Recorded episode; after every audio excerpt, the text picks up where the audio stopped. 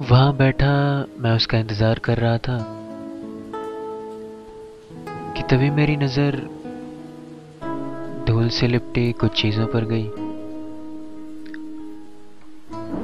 वहाँ ज़्यादा कुछ तो नहीं, पर मैंने एक डायरी और कुछ कागज़ की पर्चियाँ देखी। और हाँ उन पर्चियों के साथ एक काला पर्स भी था।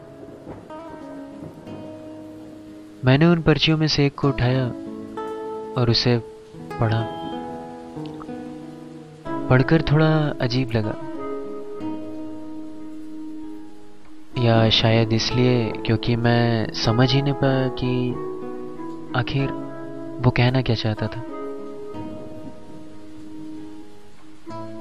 उसमें लिखा था wake me up when September ends काफ़ी दिनों के बाद ये सॉन्ग सुना। ग्रीन डे का ये सॉन्ग अपने एक दोस्त के वॉकमैन में सुना था। फ़र्क बस इतना है कि सॉन्ग तो वही है, बस वॉकमैन बदल गए। और शायद जिस तरह से वॉकमैन बदले, कुछ उसी तरह ज़िंदगी भी बदल गई।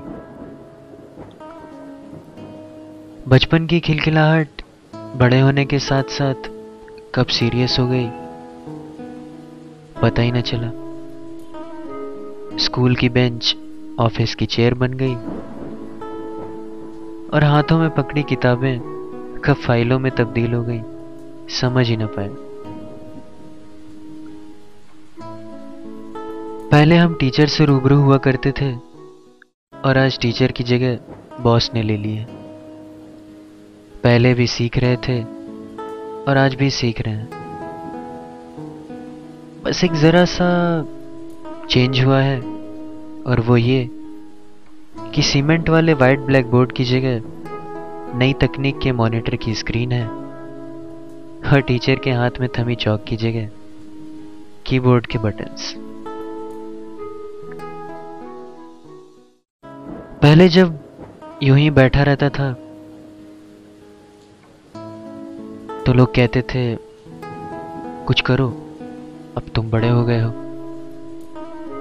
और जब कुछ करना चाहा तो कह दिया कि ये तुम्हारे करने के लायक नहीं, अभी तुम छोटे हो। समझ ही नहीं पाया कि किस काम को करने के लिए कौन सा वक्त सही है। पहले की मौज मस्ती और शाउटिंग को लोग ज़िंदा दिली कहते थे। और आज वही मौज मस्ती और शाउटिंग मैनरलेस बन गई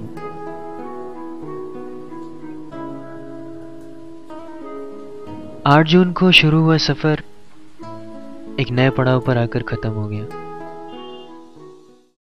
मन में सवालों का वही पुलिंदा, आँखों में जवाब की तलाश और फिर से एक नया सफ़र।